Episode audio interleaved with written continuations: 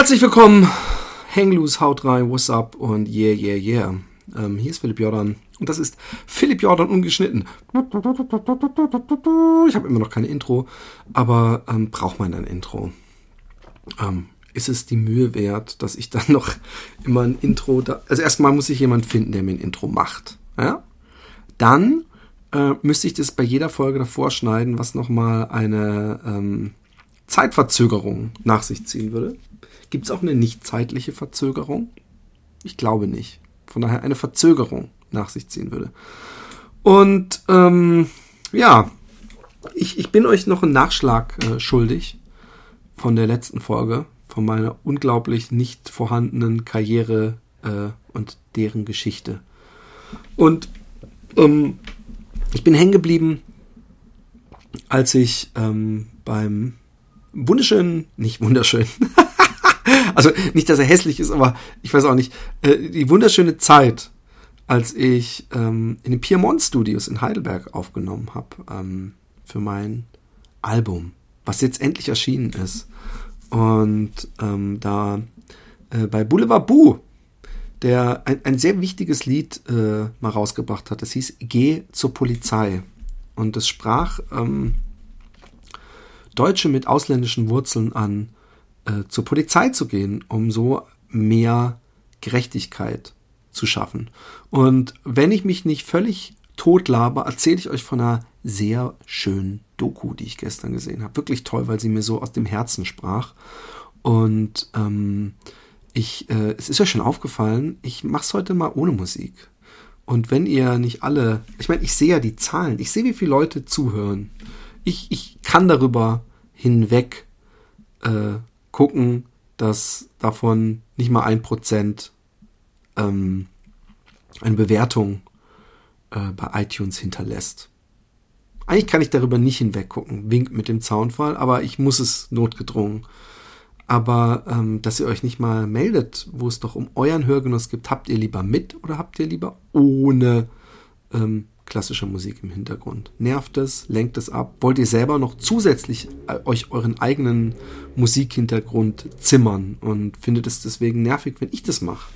All diese Fragen könnt ihr mir, ähm, all diese Fragen und, und oder Forderungen, Wünsche, könnt ihr mir an philipp.jordan.gmail.com schicken. Oder auch an Philipp Jordan ungeschnitten auf Facebook. Also facebook.com äh, slash philipp-jordan-ungeschnitten. Ähm, aber wollen wir mal anfangen ähm, oder weitergehen in, in meiner Hip-Hop-History? Ich bin nach Freiburg gegangen. Ähm, mir ist die, die, die, ähm, ich glaube, das habe ich in meinem anderen Cast schon erzählt, die Schule in, in Stuttgart hatte Probleme und bevor man gar keinen Abschluss hatte, wurde einem geraten, also zumindest von manchen Dozenten, im Nachhinein war das, glaube ich, auch teilweise ein bisschen theatralisch, doch lieber nach ähm, äh, Freiburg auszuweichen. Und ich mochte Freiburg, weil Freiburg war ehemalige Internatsheimat. Zumindest war es äh, das Zentrum oder die, die nächste gelegene Metropole, weil ich war ja im wunderschönen Hinterzarten in den Bergen oben im Internat. Ein, eine tolle Zeit. Vielleicht muss ich dazu auch noch mal was erzählen, obwohl ich darüber ja viel äh, mit Roman im Happy Day Podcast auch geredet habe. Aber da haben wir uns eben mehr fokussiert auf die äh, Lausbuben-Geschichten möchte ich es mal nennen. Und ähm, Freiburg mochte ich schon immer. Freiburg war schon immer links, was mir jetzt äh, gut gefällt. Es war eine, ich glaube, die erste Stadt in Deutschland, die einen grünen Bürgermeister hatte. Und sie waren in Sachen äh, grüner Technologie schon immer ganz weit vorne, sehr progressiv. Also Freiburg war, glaube ich, auch die erste Stadt, deren Parkautomaten mit einem kleinen Solar- Panel ausgestattet waren, dass sie nicht äh, anderweitig gespeist werden mussten und Energie fraßen.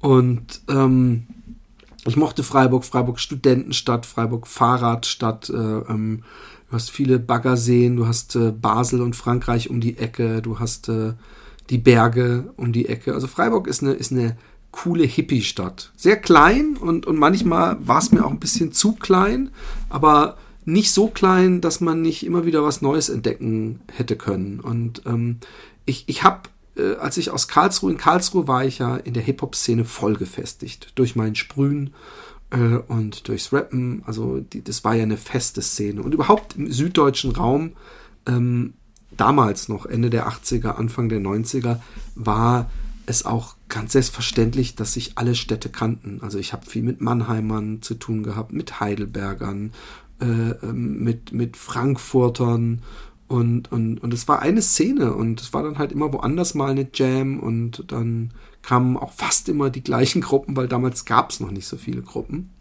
Und äh, aber wenn man jetzt den Durchschnitt des Gesagten, was dadurch ein Mikro gesprochen wurde, ja, äh, filtert und vergleicht mit dem, was heute rauskommt, würde ich sagen, dass es äh, wesentlich niveauvoller war und, und, und echt noch mehr nachgedacht wurde und Inhalt und Message und so.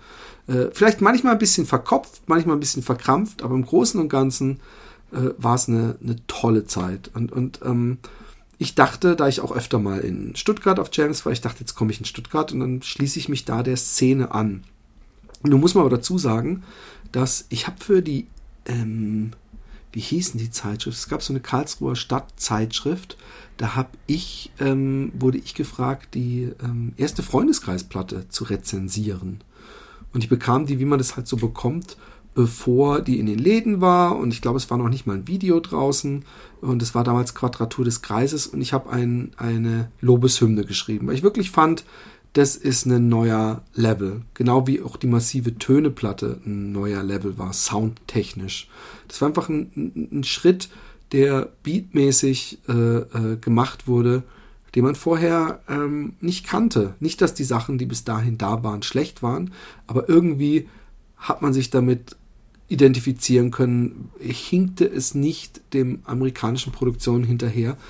Und diese Gruppen sind halt alle gerade am Durchbrechen gewesen, als ich dann nach Stuttgart kam oder waren auch schon durchgebrochen und im Gegensatz zu Karlsruher Hip-Hop-Szene ähm, auch viel mehr gefestigt, weil natürlich Stuttgart auch sowieso durch die Fantastischen Vier, die ja sich nicht wirklich zur Szene zählten und damals auch vor allem überhaupt nicht gezählt wurden, äh, durch die Fantastischen Vier ähm, natürlich auch viel mehr im Fokus der, der, des Interesses der Medien und so stand. Und äh, es gab da eben, es gab damals auch Fuba und organisierte Invasion und die Krähen und, und, und, und äh, viele Gruppen. Und ich war eben da auch ab und zu auf Jams und hab halt gedacht, wenn ich da komme, dann werde ich da Anschluss finden. Und es ist mir nie so hundertprozentig gelungen.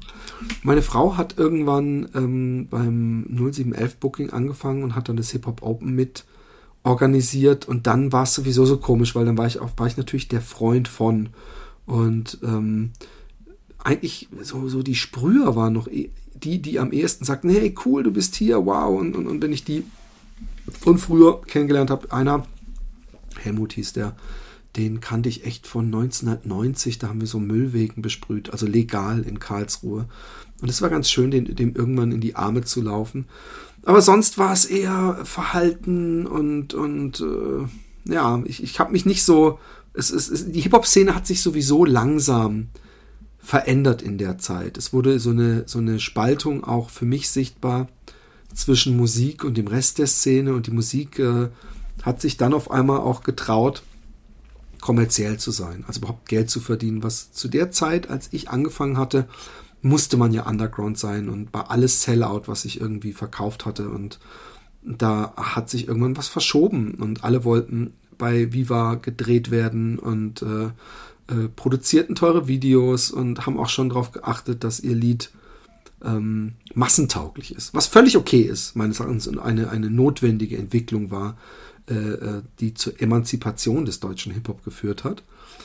Und ähm, ich kam da und ich, ich, ich ich habe zwar Leute kennengelernt, aber das waren alles Leute, die lange nicht so lange dabei waren wie ich und mit denen ich dann connected habe, weil man connected immer gerne, also ich zumindest. Und ähm, als ich dann nach anderthalb Jahren oder sowas nach Stuttgart, äh, nach, nach oder zwei Jahren war es, glaube ich, nach Freiburg ging, ähm, äh, war ich eigentlich äh, desillusioniert, was die, was die Stuttgarter Hip-Hop-Szene anging. Nicht, dass die Hip Stuttgarter Hip-Hop-Szene an sich war super stabil und coole Leute und inzwischen habe ich mit denen auch ein ganz anderes Verhältnis. Aber damals war ich so ein bisschen, ich weiß auch nicht. Ich weiß auch nicht, was ich erwartet habe. Vielleicht lag es eher an mir, anstatt an der Szene. Und ähm, ich ähm, war auf jeden Fall ähm, kam ich in Freiburg an und in Freiburg ähm, habe ich ziemlich am Anfang ähm, bin ich in den Laden gelaufen. Wie hießen der nochmal? Still Ill. Ich weiß nicht, den gibt es vielleicht sogar noch. Zu einer kleinen Gasse, die Richtung äh, Kartoffelmarkt, glaube ich. Nee, nicht mal. Irgend so ein, also eine, eine ziemlich äh, leicht zu findende Straße, die so ein bisschen vom Bahnhof Richtung Innenstadt führte. Kleiner Läden, Laden, ähm, der von einem DJ, einem lokalen äh, betrieben wurde, der sich DJ Loco nannte und meines Wissens immer noch äh, DJ ist und auch immer noch, wie ich weiß, Ladenbesitzer ist. Und da habe ich, glaube ich, am zweiten oder dritten Tag ähm, den äh, ähm, ähm,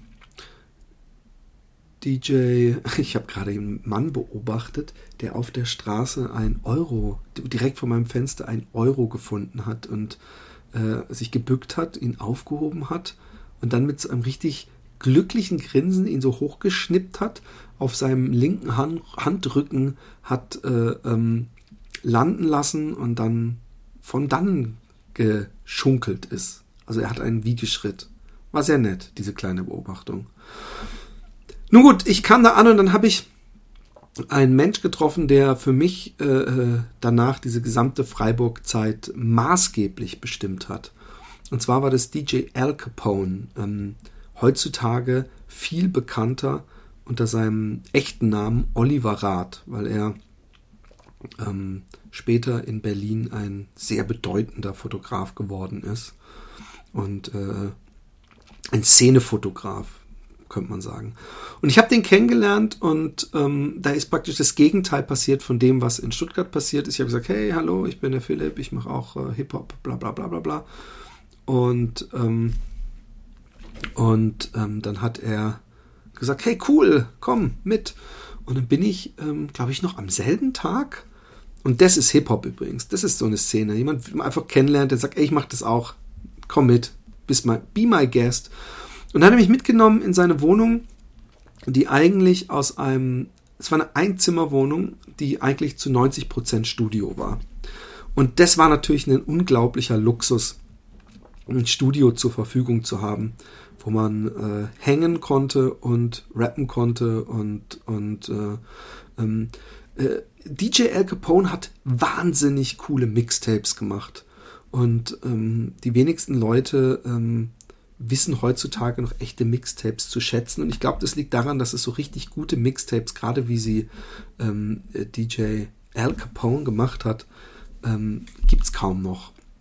Weil er hat, ähm, also er hat ihn nicht live gemixt. Also das, damit meine ich, dass er nicht praktisch, wenn das Mixtape eine Stunde ging, eine Stunde sich Zeit genommen hat am Stück und das Tape aufgenommen hat, sondern was er gemacht hat, ist, er hat ähm, wirklich, äh, es lief kein Beat äh, kein Rap auf den Originalbeat. Also zur Erklärung, ähm, die meisten Rap-Maxi-Platten haben auch einen Vocal und einen Instrumental-Track auf der B-Seite. Das heißt, man hat nur den Sprechgesang ähm, als eine Spur und nur den Beat als eine Spur gesondert, als ein Lied.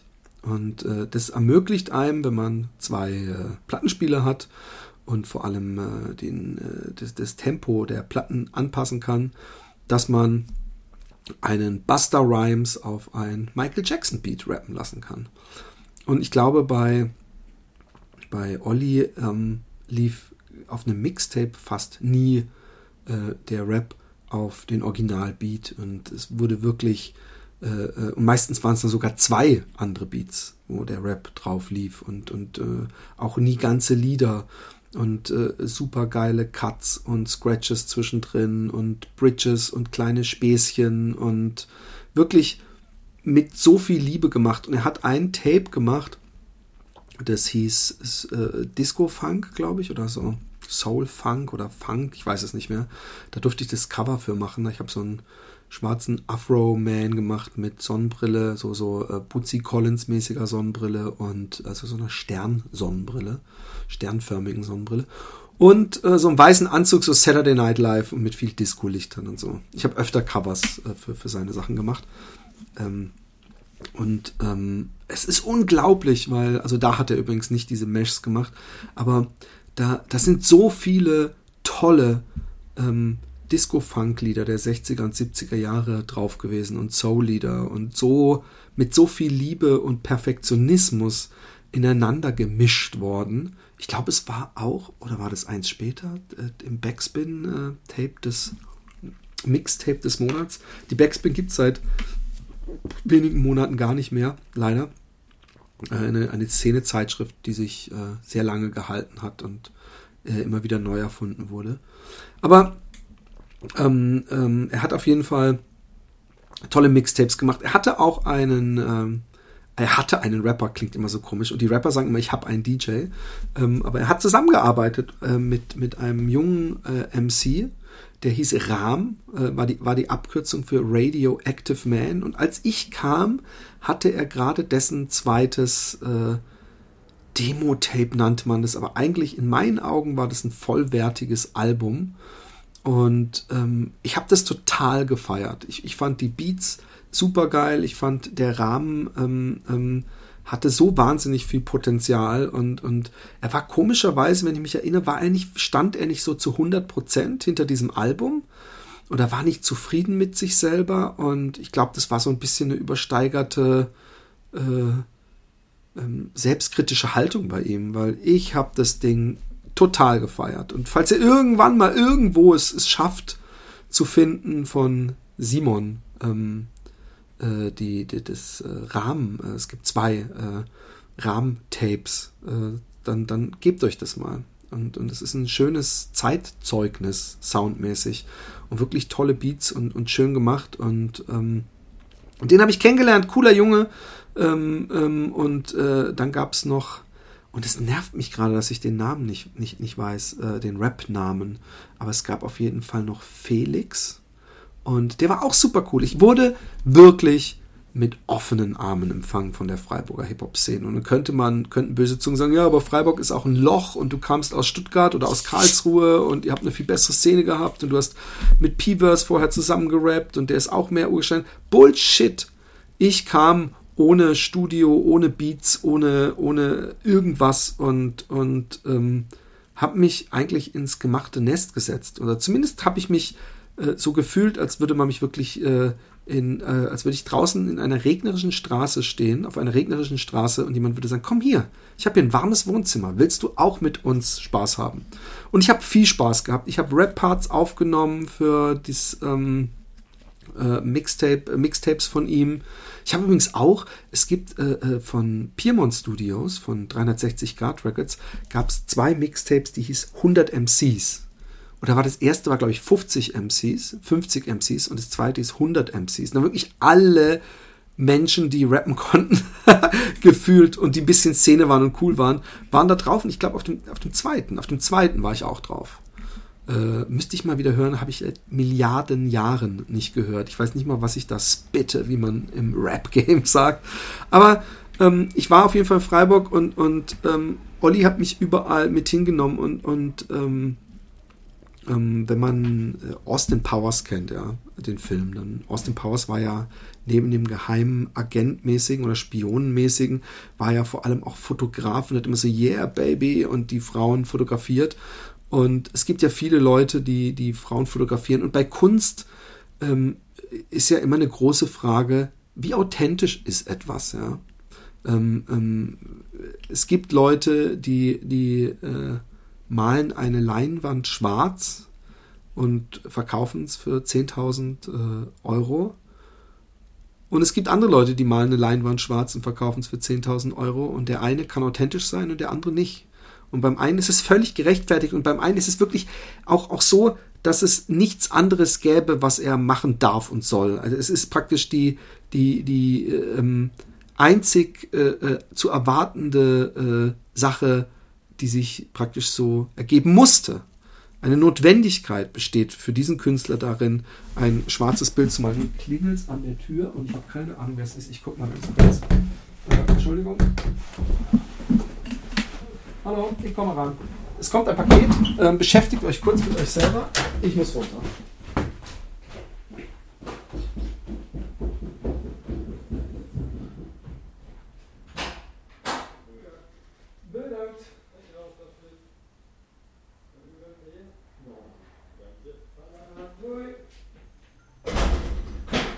ich komme wieder, ich komme wieder, ich komme wieder, ich komme wieder, ich komme wieder, ich komme wieder, ich komme wieder, nicht, nicht ausschalten. Ich werde doch pro Sekunde bezahlt. So, ähm, Entschuldigung. Sowas passiert halt. Und ihr wisst, ungeschnitten. Ähm, wo war ich zum Teufel? Ähm, nein, ich wurde, äh, genau, äh, Authentizität. Ähm, ähm, äh, Oliver Rath, ihr könnt ihn mal googeln, ähm, mit TH, hat vor allem Aktfotos gemacht.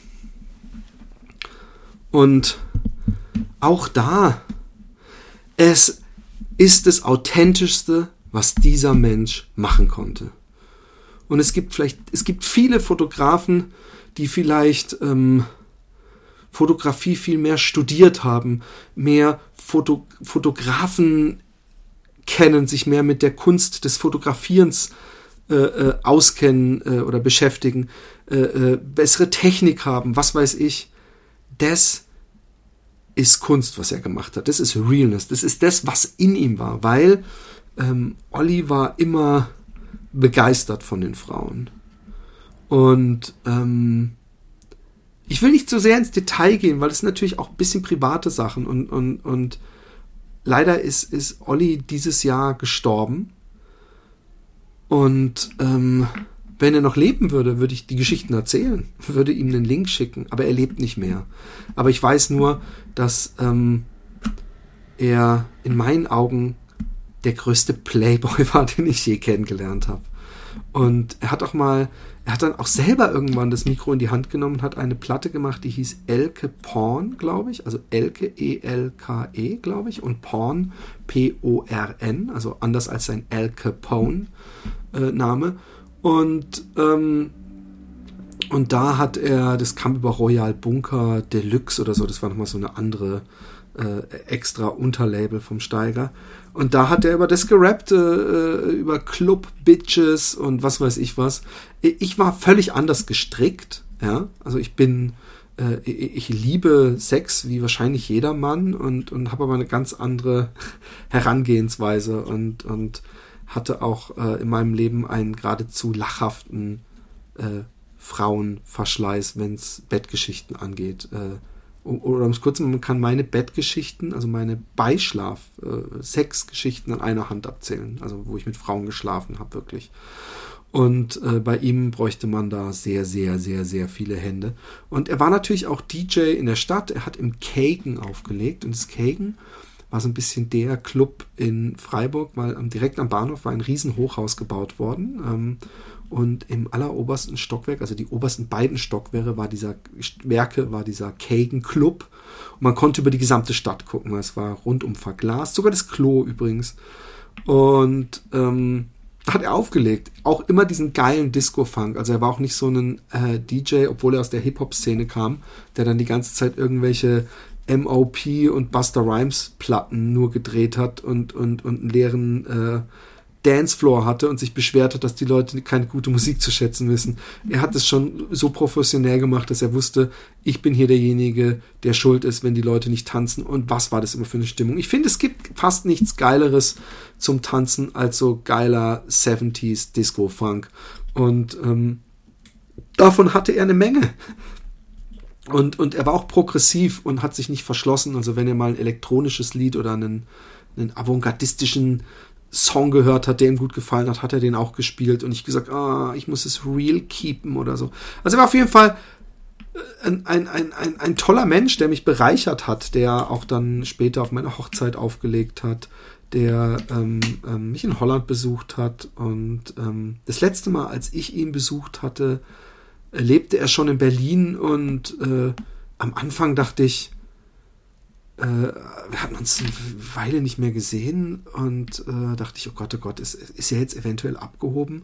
Aber nach kürzester Zeit war er wieder der Alte und haben wir wieder so uns äh, äh, verstanden und in die Augen geguckt, in Anführungszeichen, wie immer. Und es war einfach schön zu wissen, dass er immer noch der Alte ist. Und deswegen hat es mich doch sehr getroffen und, und ich weiß nicht, ähm, inwieweit ihr ähm, Erlebnisse mit dem Tod hattet. aber es ist bei mir immer eine Mischung aus Trauer und Unglaube. Unglaube. Ich kann es immer noch nicht. Ich, ich habe manchmal das Gefühl, ich habe es noch immer nicht kapiert, dass er weg ist. Aber ähm, das soll jetzt auch kein, kein Trauer. Podcast werden. Eigentlich äh, äh, wollte ich erzählen, wie es mit, mit ihm dann weiterging. Und ähm, ich, ich habe sehr gut mit ihm gearbeitet. Ich hatte ja vorher in, in Heidelberg, habe ich ja selbst Beats gemacht. Und es sah aber so aus, dass ich mir zu Hause, ähm, und das finde ich schon fast eine Leistung, wofür ich, worauf ich stolz bin, ich habe zu Hause CDs genommen oder Platten und habe die durchgehört. Und wenn dann irgendwo ein Soundschnipsel war, wo ich dachte, ey, das loop ich oder das hau ich an den Ende eines Loops oder diese beiden Stückchen, das von der einen CD und das von der anderen CD, ich glaube, die hintereinander gehängt, ergänzen sich perfekt. Und dann habe ich, und das findet man jetzt noch bei meiner Normalo-Musik in Anführungszeichen, so kleine Zettelchen genommen, wo ich geschrieben habe, Track 3, Sekunde 26 bis 28 zum Beispiel. Und ähm, die habe ich ja immer mit nach Heidelberg genommen, diese CDs, und habe dann äh, gesagt, hier Sampler, schmeiß mal einen Sampler an, hier, da bis da, Chuck. Und dann hat der Boost beschnitten. Also er hat da schon Engineering viel gemacht. Ja, ich, ich habe da nicht selber den Rechner. Ich habe nicht gesagt, geh mal aus dem Studio, ich mache das, weil ich es auch gar nicht konnte äh, das Technische. Und äh, äh, die Beats äh, habe ich dann halt auf den Klick eingebaut, habe ich gesagt, hier hau mir die Bassdrum auf, auf, auf die Taste und die Snare auf die und lass den Klick laufen. Dann habe ich boom, bum, bum, und äh, dann wurde es geloopt und wenn ich es unsauber gespielt habe, vielleicht den Cubase noch ein bisschen zurechtgerückt. Und so habe ich meine Beats gebaut. Und in Freiburg war die Situation insofern neu, da äh, Olli seine Beats natürlich gebaut hat und selbst produziert hat. Und ich weiß auch gar nicht, ob ich jemals überhaupt gefragt habe, ob ich selber was machen kann, sondern ich habe natürlich, äh, war ich in einer luxuriösen äh, äh, Situation, dass ich gesagt habe, spiel mir mal Beats vor. Und er hatte jede Menge Beats. Und äh, auf meinem Album sind, glaube ich, auch fünf oder sechs von elf Beats sind von ihm. Und ähm, ich habe auf jeden Fall ähm, das sehr genossen, auch, auch die Freiheit zu haben, das Interlude, was auf der Platte ist. Ich habe das gestern der Ricky, ich war im Ricky-Podcast zu Gast, R-I-K-Y. Müsst ihr euch unbedingt anhören. In der neuesten Folge war ich zu Gast. Und ähm, der hat es unbedingt vorgespielen wollen und hat es auch vorgespielt. Und äh, das Interlude. Und das war so ein Sound, der echt komisch zu berappen war, weil man irgendwie in der Mitte des Beats, äh, in der Mitte des Taktes, äh, also der Bar sozusagen, einen Reim haben musste und am Ende, also so B, A, B, A. Ja, wenn ihr wisst, was ich meine. Und ähm, da kam ich ins Studio um 11 Uhr abends und da hat er mir diesen Beat vorgespielt und eigentlich wollte ich nur chillen und, und, und habe gesehen, wow, geiler Beat und habe dann, äh, ich glaube, in einer halben Stunde diesen Text geschrieben und eingerappt und, und das ist so ein, so ein unglaublicher Luxus, wenn man kreativ ist, wenn man äh, nicht irgendwo sich für Studio einschreiben muss, sondern einfach viben kann. Und das haben wir viel gemacht und äh, das war schön. Ich habe auch für Felix, Mann, wie hieß denn der MC? MC, irgendwas mit MC auf jeden Fall schon mal. Ähm, total cooler Typ auch, total spontaner, riesengroßes Herz äh, äh, und äh, äh, auch die, die entsprechende gesunde Dosis Craziness. Und äh, da habe ich auch auf, für sein Tape oder was immer es war, so, haben wir so ein geiles Rambo-mäßiges Lied, also wo wir rappen, äh, in so einen Kriegskontext gerückt haben, was ja bei Battle Rap äh, völlig legitim ist, ohne dass man Krieg an sich äh, äh promotet. Ja, dann gab es noch übrigens in Freiburg DJ Dog mit C. Und DJ Dog ähm, hat äh, das legendärste West Coast Mixtape ever gemacht. Es, auch das war in der Backspin äh, Mixtape des Monats. Und auch auf diesem Tape lief kein Rap auf, auf, auf das Original äh, äh, Beatline. Aber ich kann euch sagen, ähm, wer, wer diese Warren G-Geschichten zum Beispiel, ich, ich nenne den jetzt, weil er so kommerziell erfolgreich war, dass ihn die meisten Leute äh, kennen. Also diese G-Funk-Sachen, diese sehr smoothen, äh, funkigen, langsamen Beats mit, mit, mit diesen Synthi-Gepiepse äh, drauf und Gesang und was weiß ich. So, wer sowas mag, so LA-Sachen, West Coast-Sachen, der äh, sollte dieses DJ Dog äh, Mixtape, wie hieß denn das nochmal? Keine Ahnung. Ähm, es war eine, eine Low-Ride-Seite und eine Drive-By-Seite, das weiß ich noch. Und auf der Drive-By-Seite waren so ein bisschen die härteren Lieder und auf der Low-Ride-Seite waren die von mir gerade angesprochenen G-funkigen Sachen. Und sie waren beide göttlich und es war ein, ein, ein Hammer-Tape. Und er hat auch mit einem ähm, Freund, der hieß Guk, äh, äh, MC Guk, ähm, ähm, der vietnamesischer Herkunft war, deswegen auch Guk war nämlich das rassistische Wort der Amerikaner für die Vietnamesen im, äh, im Vietnamkrieg. Äh, mit dem zusammen Musik gemacht. Coole Leute alles. Ich habe Freiburg echt gemocht, was die Hip-Hop-Szene äh, anging und ähm, äh, habe mich da, wie gesagt, sehr wohlgefühlt. Und dann habe ich, hab ich ähm, wie gesagt, habe ich ja auch in einem anderen Podcast gesagt, als Abschlussprojekt ähm, dieses, äh, äh, diese Maxi-Single gemacht. Und auf die äh, A-Seite haben wir I Don't Care gemacht. Äh, das Lied, äh, auf dem ich mich selber battle, sozusagen. Und ähm, ich kann mal, es geht so bin ich am Texte schreiben für Relaxte schreiben, will ich es auch den Waxten zeigen. Ich werde einen Dreck tun und sch äh, schweigen. Also check den Titan Flow meiner Show, summst ihn zu Hause beim Scheißen während der Pause auf deinem, deinem Klo. Warum schimpfst du beim Reim so? Keine Ahnung, warum ich mich immer nur battle. Ich hab halt die Planung. Doch, ach fuck, ausgerechnet die, die, die Schlüsselszene entgeht mir jetzt irgendwie, sage ich dann, ich rap mich jetzt halt selber äh, und beweise es euch, bin der du nicht abkannst, voll der Schlappschwanz und ständig am Furzen, meine Musik hässlich, meine Flows grässlich und ich äh, hab voll den kurzen. Und ist nicht mal gelogen, alles war. Ähm, und ähm, hab mich eben selber äh, äh, gebettelt und da habe ich so ein Animationsvideo auch gemacht zu, was es in schrecklichster Qualität bei YouTube gibt. Aber ähm, also in nicht schön synchroner Qualität mit dem Video, wie es original mal bei Viva lief, sondern irgendwie hat es da was verhauen und äh, der Sound ist unterirdischst. Aber dieses Lied haben wir gemacht und auf der ähm, B-Seite hatten wir Airballs.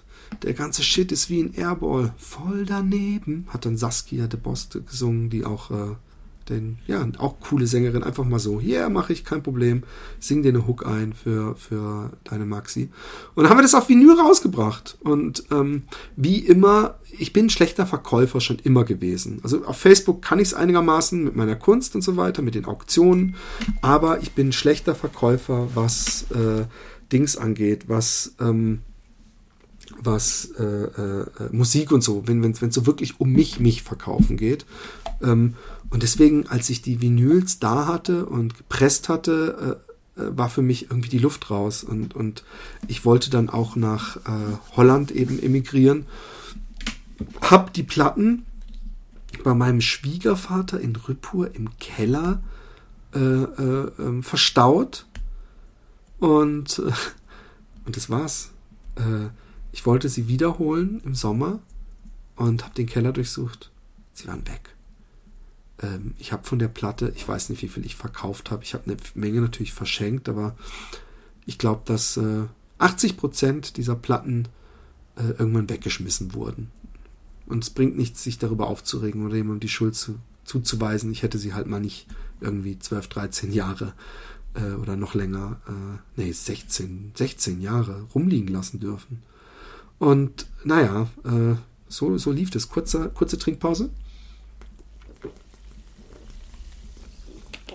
Und ähm, ähm, ich habe äh, danach noch, ähm, bin ich ja wieder nach Stuttgart. Ich weiß, dass, dass der Olli irgendwann mich, mich, mich, oh, das tut mir leid, ähm, ich mache aus.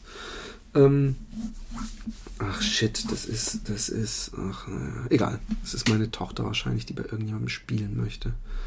Und hat sie Pech gehabt. Ähm, ich muss doch, ich muss, ich muss, ich muss kurz zurückrufen. Leute, verzeiht mir das bitte, verzeiht mir das bitte, bitte, bitte.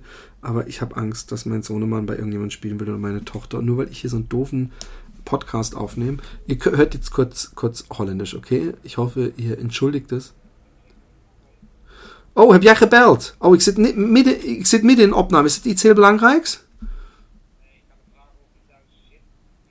Okay, ik, ik, kijk, ik kijk het later, maar ik ben nu in een opname. Tot later. Oi, oi. Sorry, es war weder noch. Äh, egal. Ist auch viel zu früh, fällt mir gerade auf. Um 3 Uhr kriege ich diesen Anruf immer. Darf ich bei dem spielen und holst du mich da ab? Ähm, ähm, ähm, ähm, ähm, äh, ja, äh, wie gesagt, Olli kam noch mal an einem Geburtstag bei mir vorbei in Stuttgart und dann war ich auch schon in Holland. Da hat er mich zwei, dreimal besucht.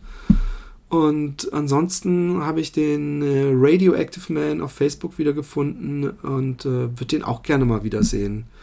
Und ähm, denke immer wehmütig an die, an die Zeit in Freiburg zurück. Es war eine tolle Zeit und ähm, wie das so oft ist, ähm, kann man so eine Zeit natürlich nie wieder künstlich äh, herstellen. Also selbst wenn ich nach Freiburg ziehen würde, die Leute sind nicht mehr da, äh, die, die, die Feelings sind nicht mehr da. Ich bin froh, dass ich dabei war. So muss ich sagen. Ich bin echt happy, dass ich das miterleben durfte und dass ich ähm, den Olli kennengelernt habe und ein Teil äh, seines Lebens ausmachen durfte. Und äh, diesen anderen Olli, diesen Fotograf, für den er jetzt so super bekannt ist, habe ich auch mal kurz kennengelernt, aber ich kannte vor allem diesen, diesen äh, DJ, der total professionell und immer getrieben schien. Und das war was, was mir sehr recht war, weil ich auch jemand bin, ähm, der sehr schwierig einfach nichts machen kann. Ich möchte auch immer irgendwas erschaffen, irgendwas produktiv sein, ob es jetzt äh, äh Kunst, Musik oder Laufen oder äh, eben dieser Podcast hier ist. Das ist auch was, einfach irgendwie muss ich was machen. Irgendwie so einfach nur da sitzen und, und der, der Uhr beim Bewegen, den Zeichern beim, bei, dem, bei, bei den Kurven zugucken, ist, ist ein bisschen langweilig. Aber jetzt komme ich zu der Doku, die ich gestern gesehen habe. Und ich hoffe, ich hoffe, ihr ähm, macht nicht aus. Weil es ist ein Thema, was oft äh, ermüdend ist und ähm, vor allem für Leute, die selber glauben, dass sie davon nicht betroffen sind. Und zwar ist das Thema Rassismus. Und der Film, es war eine holländische Doku, hieß Wit is ook een kleur. Und das heißt, weiß ist auch eine Farbe. Und ich reg mich ja immer sehr auf über die Swartenpieten, diese ähm, ähm, Blackface-Holländer äh, äh, mit Perücke und dicken roten Lippen und äh, äh diesen Haussklavenanzügen und, und immer wenn ich da eine Diskussion äh, anfange, was, was sowieso immer schon keine gute Idee ist, weil, weil ich da sehr emotional werde, ähm, immer dann äh, kommt ganz schnell das Wort Slachtopfergedrag. Opferverhalten heißt es im Grunde. Das ist doch Opferverhalten, wenn man sich äh, davon überhaupt beleidigt fühlt oder wenn man sich dadurch gekränkt fühlt oder wie auch immer. Und ähm, das habe ich immer sehr traurig gefunden und habe auch das Gefühl gehabt, das ist so eine so eine äh, superieure Haltung. So, ich bin was Besseres und, und, ich weiß schon, wie die sich fühlen.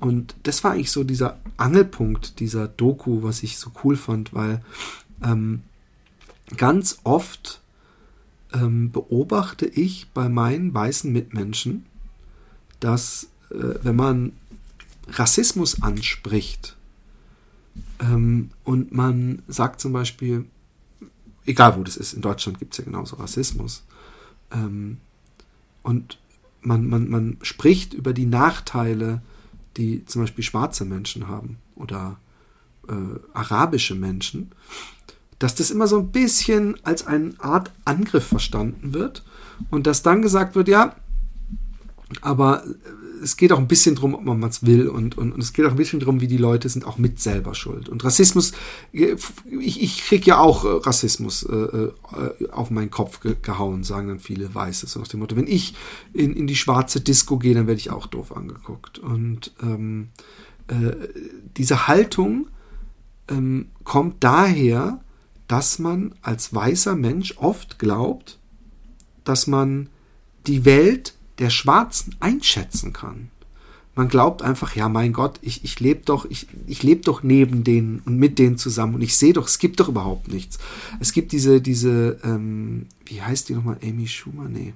Es gibt diese komische, äh, blonde, äh, ähm, amerikanische YouTuberin, äh, die sehr populär ist bei den konservativen Republikanern und die auch diesen Satz gesagt hat, äh, was zum Teufel, äh, wo bitte sind Schwarze nicht gleichberechtigt in den USA? Soll mir einer ein, eine Sache zeigen? Und, und, und so ähnlich kriege ich das sehr oft mit, dass dann gesagt wird, ja, aber die sind doch teilweise selber schuld. Und ähm, das Problem ist, als weißer Mensch muss man anerkennen, und es ist noch kein äh, Zugeständnis an den Rassismus von sich selber. Das heißt nicht, dass man selber dadurch in irgendeiner Weise äh, rassistisch ist oder es gut heißt. Aber wir müssen anerkennen, dass wir als Weiße privilegiert sind in dieser Gesellschaft. Und erst wenn wir das anerkennen, können wir daran arbeiten. Und, und äh, Entschuldigung, auch wieder nochmal, es ist alles ungeschnitten hier. Ähm, und und, und ähm, äh, äh, wir denken, die Welt ist so, so äh, frei und, und offen und ähm, weil wir sie so erleben und nicht verstehen, dass das nicht jedem, äh, äh nicht bei jedem so ist. Ähm, ich habe viele äh, schwarze und auch marokkanische Freunde und ähm, ich weiß nicht, ob mir das aufgefallen wäre, wenn ich gar nicht mit denen so viel rumgehangen wäre. Macht mich nicht zu einem besseren Menschen übrigens. Ich habe nur einfach das Privileg gehabt, mitzuerleben, wie es ist, wenn man mit äh, drei schwarzen Freunden in den Supermarkt geht und schwupps läuft hinter einem ein Supermarktangestellter die ganze Zeit her. Ich habe es miterlebt, wenn ich mit meinem Freund Jonas im Urlaub war dass auf dem Hin- und auf dem Rückflug er als einziger rausgezogen wurde und äh, seine Papiere und alles ganz genau kontrolliert wurden. Ich habe miterlebt, wie es ist, wie, wie, wie, wie Mädchen oder Menschen sich verhalten, wenn sie abends Menschen mit dunkler Hautfarbe begegnen oder mit, mit äh, äh, türkischem Äußeren zum Beispiel. Äh, äh, äh, und, und, und das muss man anerkennen. Man muss anerkennen, dass es eine unglaubliche Freiheit ist, sich ähm, bei einem Job bewerben zu können und das Gefühl zu haben, man wird ehrlich behandelt, man wird auf jeden Fall nur darauf beurteilt, was man kann. Und ähm, wir glauben alle oder gehen davon aus, dass es fair zugeht. Aber es ist statistisch völlig unstrittig, dass äh, ähm, ausländische Menschen oder mit Migrationshintergrund zum Beispiel schlechter bezahlt werden. Gestern gelesen, unabhängig von dieser Doku. Es ist äh, äh, statistisch unbestritten, dass ähm, äh, äh schwarze Menschen äh, es schwieriger haben, bei einer Bewerbung einen Job zu bekommen als weiße. Es gibt diese Tests, die auch in dieser Doku wieder gemacht wurden mit holländischen Kindern, aber genauso in Amerika mit amerikanischen Kindern, dass man äh, eine Reihe Puppen hat von weiß äh, bis tiefschwarz und man Kinder einfach die natürlich zugegebenermaßen völlig sinnlose Frage stellt, wer von diesen Kindern, von diesen Puppen hier ist der Böse? Und wer ist der Schlaue? Und wer ist der, der, äh, äh, wer kriegt am meisten Strafe? Und es ist erschreckend, weil sogar die Kinder, zumindest die meisten, die äh, äh, eine dunklere Hautfarbe haben, war der Weiße war der Schlaue, der Schwarze war der Böse. Und ähm, es, es gibt so oft ähm, ähm, äh, äh, äh, leider, wenn man das anspricht, so einen Verteidigungsmechanismus. Und an dem müssen wir arbeiten, wir weißen Menschen. Ich hoffe, es, es hören auch ein paar Schwarze zu. Aber wir müssen daran arbeiten, zu akzeptieren und anzuerkennen, um uns auch selbst zu befreien von, von, von diesem Missstand. Weil auch den, den wollen wir ja scheinbar nicht, sonst würden wir ihn nicht so bestreiten, äh, dass es ihn gibt. Ähm, wir müssen uns davon äh, äh, frei machen, äh, das Ganze äh, zu bestreiten und wir müssen uns davon ähm, dafür öffnen, dass zum Beispiel, wenn es heißt, mehr Polizei auf der Straße, mehr Sicherheit, dass es eine gelebte Realität vieler Migranten und Schwarzer ist, dass das für sie nicht Sicherheit bedeutet, sondern dass sie denken, oh shit, ich werde doppelt so oft kontrolliert. Und die Doku hat es, hat es wunderbar äh, äh, gezeigt, ähm, dass, dass eben ähm, jeder Mensch, und ich nehme mich da nicht aus, rassistischer ist, als er sich selber gerne eingesteht. Weil ähm, ich weiß, als ich hier nach Holland kam, zum Beispiel, ähm, äh, waren Marokkaner hier ständig in den Medien. Immer hieß es, oh, Marokkaner, Hangjungerin. Hangjungerin heißt eigentlich äh, rumhängende Jugendliche. Wir, wir haben diesen Begriff in Deutschland lustigerweise gar nicht. Straßenkinder könnte man vielleicht sagen. Und ich habe mich da immer drüber aufgeregt, weil in den Medien immer auch gesagt wurde, äh, kriminelle äh, Marokkaner oder äh, Leute mit äh dunkler Hautfarbe etc. pp. Und ich habe ähm, ähm, überhaupt keine Berührungsängste gehabt. Ich war heute Mittag mit einem Essen, der äh, halb Marokkaner ist. Und ähm, auch das ist was, jemand, der halb schwarz ist, ist schwarz. Ich habe damit mit Kevin, einem Amerikaner, der schwarz ist, drüber geredet. Und der hat auch gemeint, es ist egal, wie weiß du bist als Schwarzer. Du bist schwarz für die Weißen. Und es ist egal, wie arabisch du aussiehst. Äh, solange man sieht, dass du arabisch bist, bist du nicht halb weiß.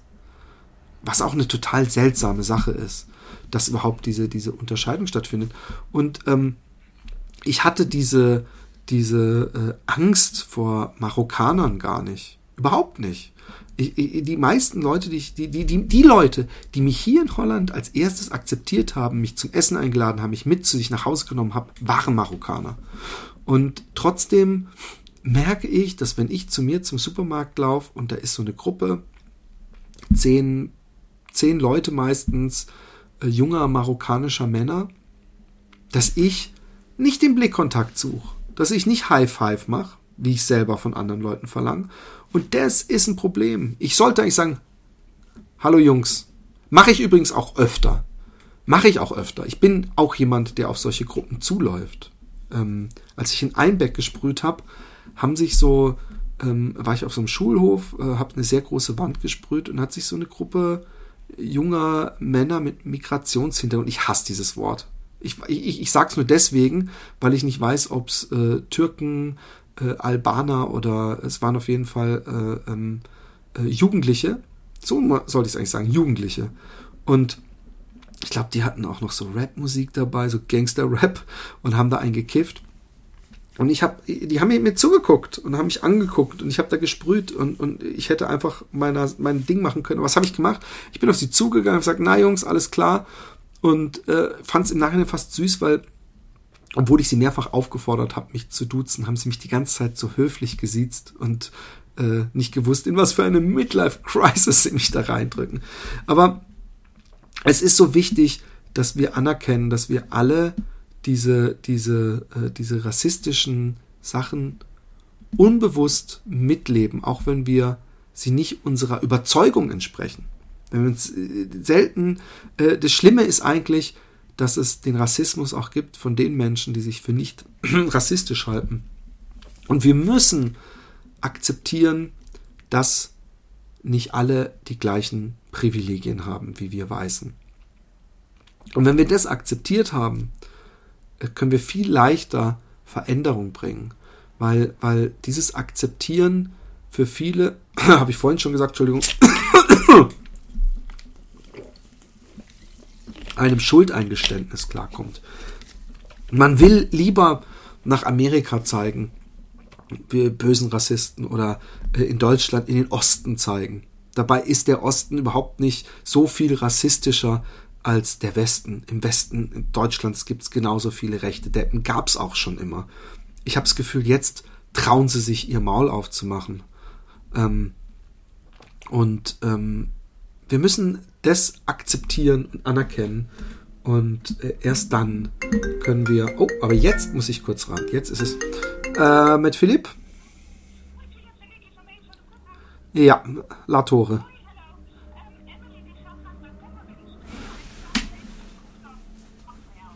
Um, dat mag van mij uh, zijn moeder wel rond um, half zes zelf naar huis gaan. Um, ja, het kan bijna niet. Of, ja, uh, ja, ja, mag.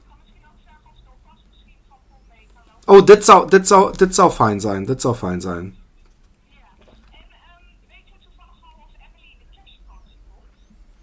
Eh ja, ja, alleen niet in januari. Juist. Eh, dit is in januari, toch? Ja, ja klopt. Oké, perfect. Ja, en als het eh, eh, zo niet, dan zo niet. Ah, die knikt. Oké, perfect. Super. Oké. Oké, perfect. Hey, prettige dag. Doei, doei. Zo. Entschuldigung, Leute. Ungeschnitten, ihr wisst. Ähm, schlimm, ich weiß, ich weiß, ich habe Angst, dass das Ganze hier nach einer Moral predigt, aber ich nehme mich nicht aus. Ich, ich fände es einfach schön. Ähm, es ist ja nicht so, wenn ich mal sagen, es ist nicht so, als wäre Rassismus irgendein so Problem, was, was nicht aktuell wäre. Und ähm, ähm, ich habe Angst, dass ähm, wir, und damit meine ich jetzt die Menschen, die äh, sich nicht für rassistisch halten oder nicht rassistisch sein wollen und auch vielleicht nicht rassistisch sind, ähm, ähm, nicht nur nach unten treten. Dass wir nicht sagen, ja, die AfD-Wähler, das sind die Bösen die, die sind die Bösen. Sonst, wenn es die AfD-Wähler nicht geben würde, dann wäre alles gut. Das ist nicht so.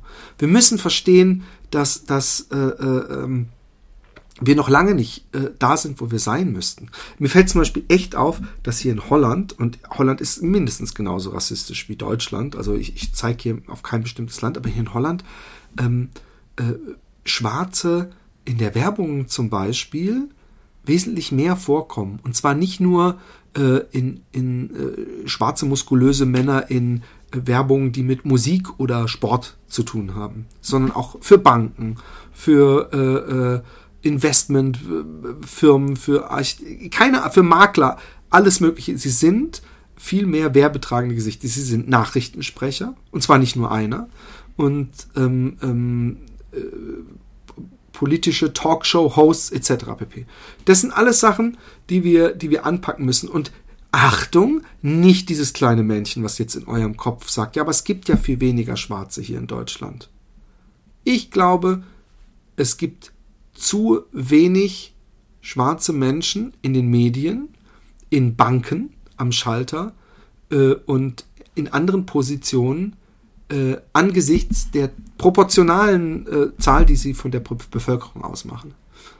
Ich glaube, dass da viel mehr geht. Und ich glaube auch nicht, dass das ein Bildungsding ist. Das ist es nämlich nicht. Äh, es ist ja nicht so, dass schwarze Menschen äh, äh, grundsätzlich äh, dümmer sind oder so.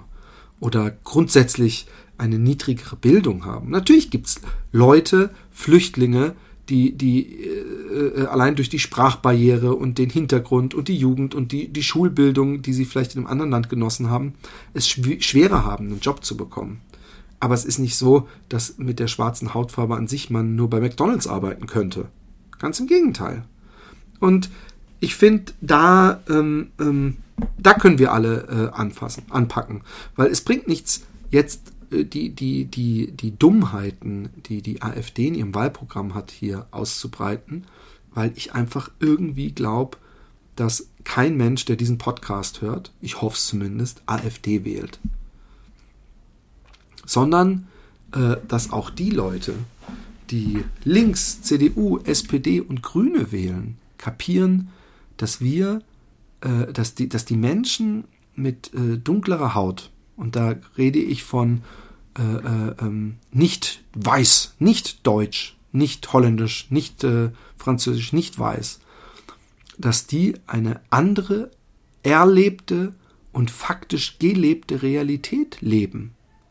Und ähm, dass nur, weil es aus unserer Perspektive nicht den Anschein hat, es trotzdem ein Fakt ist.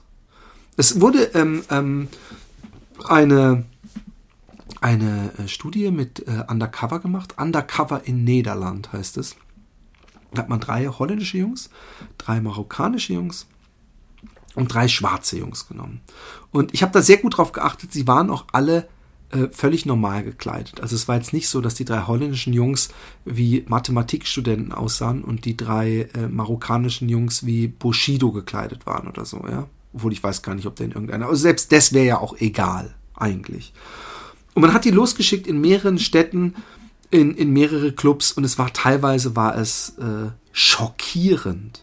Teilweise war es wirklich so, in einer Stadt kamen die Schwarzen in keinen einzigen Club und Café rein. Und mit Ausreden von wegen heute nur für ähm, äh, Stammgäste und äh, fünf Minuten später oder fünf Minuten vorher kamen die Weißen und sind direkt durchge durchmarschiert, ohne überhaupt äh, in irgendeiner Weise gecheckt worden zu sein. Und bei den Marokkanern war es äh, fast genauso schlimm. Und ich weiß nicht, jeder, jeder hat mal die Erfahrung gemacht, dass er nicht die richtigen Schuhe anhatte oder die richtige Jacke und jeder weiß, wie beschissen es ist, wenn man äh, das Gefühl, wenn man nicht in den Club kommt oder in eine Disco oder in einen Café, äh, weil der Türsteher einen nicht rauslässt. Und jeder weiß, wie, wie, wie, wie, wie kacke man sich fühlt und, und wie, wie zwei Klassen gesellschaftsmäßig man, es, man sich fühlt. Also ich hatte das schon wegen Sneakers, dass ich irgendwo nicht reinkam und ich gedacht habe, oh du, du Arschloch. Und ähm, aber das ist bei uns eine Ausnahme. Jetzt stellt euch mal vor, ihr geht abends aus und ihr seid gut gekleidet. Ihr habt eigentlich dieselben äh, Kleidungsstücke an wie eure, äh, äh, wie, wie die Leute, die in dem Club sind. Also ihr habt, äh, was weiß ich, feine Lederschuhe, eine Stoffhose, ein Hemd, vielleicht sogar eine Krawatte. Und ihr kommt nirgendwo rein. Und es passiert euch öfter. Äh, und, und der Rest feiert. Und es wird aber von euch verlangt, dass ihr euch integriert. Es wird von euch verlangt, dass ihr das Beste tut, um an dieser Gesellschaft äh, äh, teilzunehmen. Und äh, dabei wird euch ganz oft gesagt, hey, ihr gehört hier nicht dazu. Ihr gehört hier nicht dazu. Wie oft ist es, dass ein, ein Schwarzer irgendwo reinläuft? In, in, in, in, in, gutes Beispiel in der Doku ähm, ist, ist ähm, äh, die, die Doku-Macherin mit einer schwarzen Freundin an so einem Deich entlang gelaufen, da war irgendwo so ein Schild, äh, Zutritt verboten. Und die schwarze Freundin hat gesagt, ich laufe hier nicht weiter. Sie so, wieso? Ich laufe hier immer. Und die so, ja, aber, äh, und mein Freund läuft hier jeden Morgen, lässt dir den Hund, da hat noch niemand was gesagt. Und die schwarze Freundin sagt, ja, aber ich war hier mal und ich wurde sofort darauf angesprochen. Auch, äh, und, und, und äh, viele Leute wundern sich, ähm, äh, oder wundern sich eben nicht, sagen dann, ja, aber äh, die Schwarzen sind selber schuld, äh, oder ich, ich sage jetzt Schwarze, aber ich, ich, in diesem Falle ähm, äh, sage ich mal die Nicht-Weißen. Ja, weil weil äh, die, die arabischen Menschen haben, glaube ich, momentan mindestens genauso viel zu leiden. Äh, seit dem 11. September sind die ja praktisch der Shit-Pot, wo jeder reinkacken darf.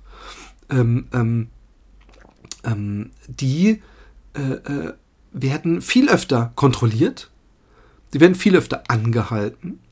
Und deswegen zu sagen, äh, nicht weiße Menschen kommen in der Statistik der Kriminalfälle öfter vor, ähm, ist erstens insofern falsch, weil wenn man umrechnet, aus welcher Bevölkerungsschicht sie kommen, äh, die, die äh, kriminell sind, und man vergleicht sie mit ähm, den weißen Menschen, die aus derselben Bevölkerungsschicht, also Bildungsstand, Armut, äh, äh Viertel etc. pp., dann ist da sowieso kein Unterschied.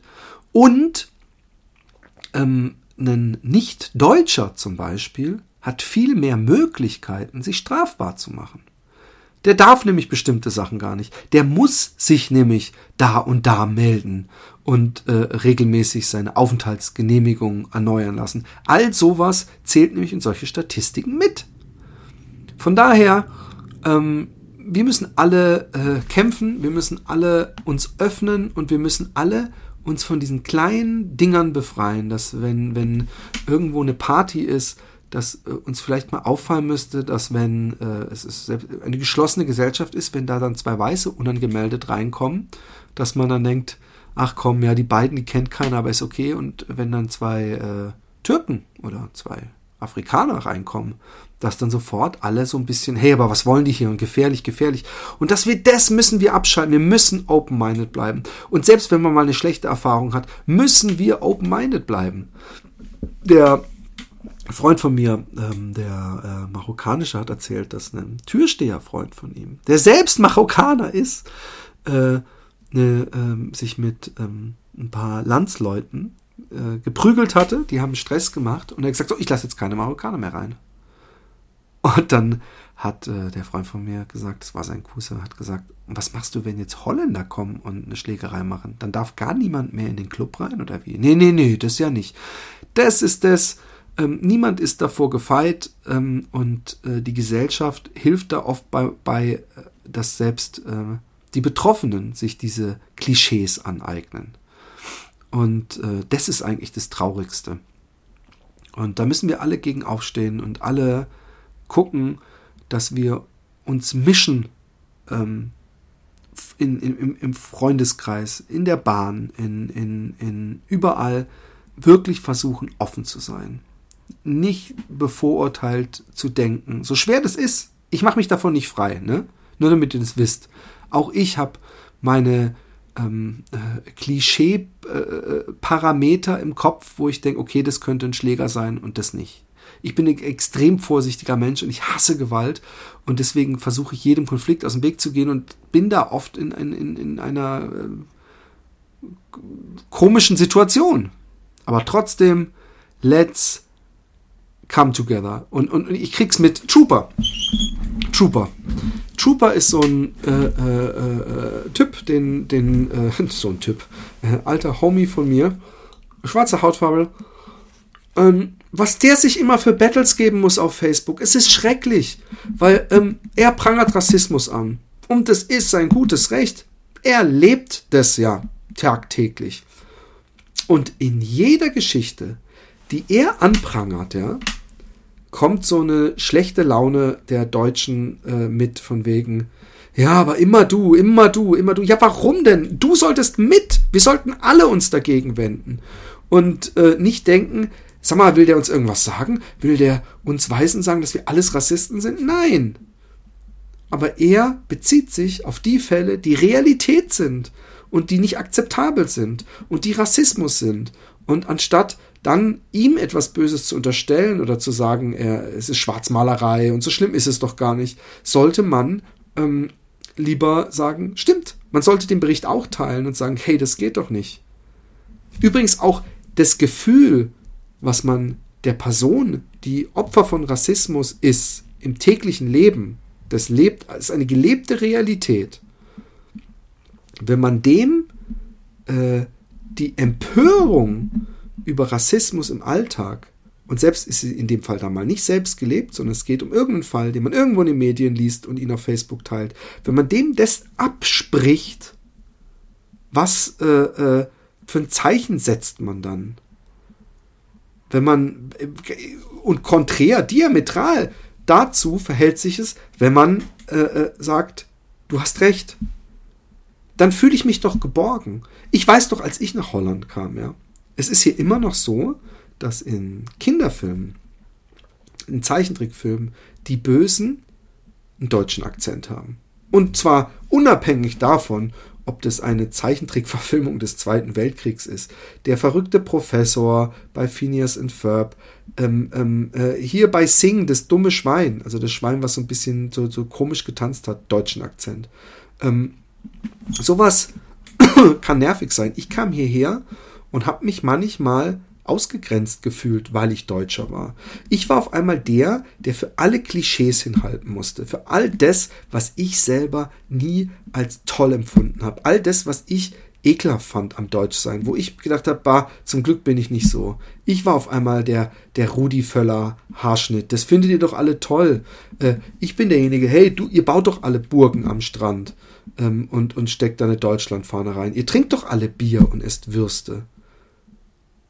Und, und, ähm, und, und, und ganz ehrlich, ja, das äh, steht nicht oben auf meinem Kopf mit einem dicken Schild drauf, dass ich Deutscher bin. Im Gegensatz zu Menschen mit einer äh, dunklen Hautfarbe, muss ich erstmal den Mund aufmachen, man muss meinen Akzent als Deutsch erkennen, dass ich so doofe Sprüche höre. Und sie sind wirklich verschmerzbar. Ja, sie sind verschmerzbar. Und ähm, aber, aber äh, äh, das Klischee, der, der, der, zum Beispiel der Hass gegenüber Deutschen, äh, äh, kommt ja aus dem Zweiten Weltkrieg. Also ist im Grunde äh, äh, ist es natürlich bescheuert, mich dafür doof anzumachen, aber im Grunde hat es ja schon wieder was Sympathisches, dass jemand Deutsch sein unsympathisch findet, weil was haben wir mit den Juden gemacht, ja? Natürlich habe ich da nichts gemacht, aber ich, ich, und ich finde es natürlich auch nicht sympathisch, dass jemand mich dafür doof anmacht und es passiert auch nicht oft. Aber es ist was anderes als ähm, dass ich in den Laden komme wegen Deutschsein, läuft nicht der Hausdetektiv die ganze Zeit hinter mir her. Wenn irgendwo was geklaut wird, wird nicht zuerst meine Tasche durchsucht, weil ich ja Deutscher bin. Das sind alles Sachen, die, die, die, die ähm, mir geholfen haben, auf jeden Fall meiner Perspektive zu wissen, wie es ist, wenn man nicht das Gefühl hat, dazuzugehören. Und wenn jemand kam und gesagt hat, ey, ich finde es auch scheiße, was die machen. Ich weiß auch, dass Deutsche nicht nur so sind. Ich weiß auch, äh, äh, äh, dass ihr nicht alle Rudi Völler Haarschnitte habt und äh, äh, tiefer gelegte Autos und was weiß ich was. Und trotzdem, ähm, ähm, und, und genau das ist das, was, was mir hilft. Und deswegen äh, äh, hasse ich diese Diskussion, wenn äh, ähm, schwarze Menschen sich über Rassismus beschweren oder, oder zu äh, Mahnwachen halten oder was weiß ich, dass immer welche kommen, Weiße und sich angegriffen fühlen und glauben aus einer äh, sehr komischen Haltung, sie könnten sich anmaßen zu wissen, wie es ist, in einer anderen Haut zu stecken. Und das ist genauso Rassismus. Und das ist genauso bescheuert. Und da äh, muss was passieren. Ich weiß, ich habe mich in Rage geredet. Ihr könnt ja auch was dazu schreiben. Ich bin ja auch echt froh, wenn ihr mir mal ab und zu mal eine, eine, eine endlich mal einen Leserbrief schickt. Äh, und ich freue mich übrigens echt wahnsinnig über Bewertungen auf iTunes. Habe ich das schon gesagt? Oder wenn ihr einfach mal auf Facebook shared und sagt, hey, ich habe da einen coolen Podcast gefunden, hört euch den mal an. Jetzt kann man noch alle aufholen. Jetzt ist noch einfach. Wartet mal, wenn ich ein Jahr weiter bin und irgendwie 200 Folgen raus, raus habe. Es bringt mir tierisch Spaß. Heute ohne Musik. Ihr könnt ja mal äh, ähm, eure Meinung zum Besten geben, äh, mit oder ohne Musik. Und ähm, naja, ich wünsche euch was. Es war mir eine Freude. Ähm, Themenvorschläge, bitte, bitte Themenvorschläge an philipp.jordan at gmail.com. Ähm, hang loose, bleibt locker, macht euch fresh, peace out, äh, arrivederci, äh, äh, Abend, äh, have a nice one, 拜拜。